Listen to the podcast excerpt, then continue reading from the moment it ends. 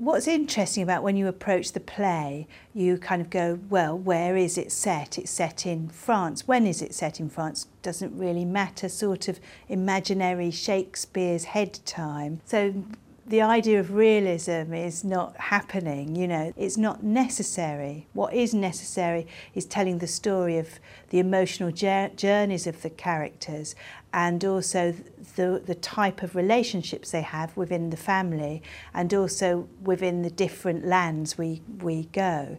And therefore, you have to embrace a sense of magical realism, but not necessarily sticking to anything because Shakespeare didn't want us to in the first place. So it became apparent that as well as having a very fast moving open space where you could go very quickly from one scene to another, we also needed a world which was beautiful and had a sort of folkloric sense and, and had a sort of uh, austere but like a storybook background to it. The Olivier Theatre is not so kind to us. It doesn't let you down easily. If you put something stupid on stage, it goes, that's really stupid, you know. So you have to go with the space, you have to articulate the scale of the actor in the space, and you have to get on top of that space because it just laughs in your face if you do it all wrong. In the actual set of All's Well That Ends Well, you have um, you have a, a wall that comes around and, and sort of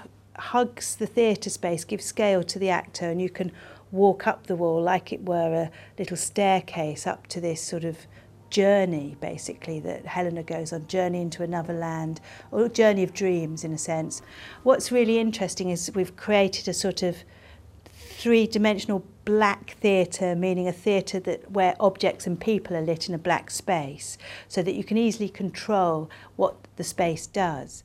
Um, then what happens is this sort of wall, which is like a shadow puppet itself, so you can light behind it and on top of it, um, is quite two-dimensional. And then the two towers that are the king's, ha king's house and the countess's house um, are very two-dimensional, look like shadow theatre or cutouts. And then we have another big metal mountain wall going up here. And then here and here we have projected shadows.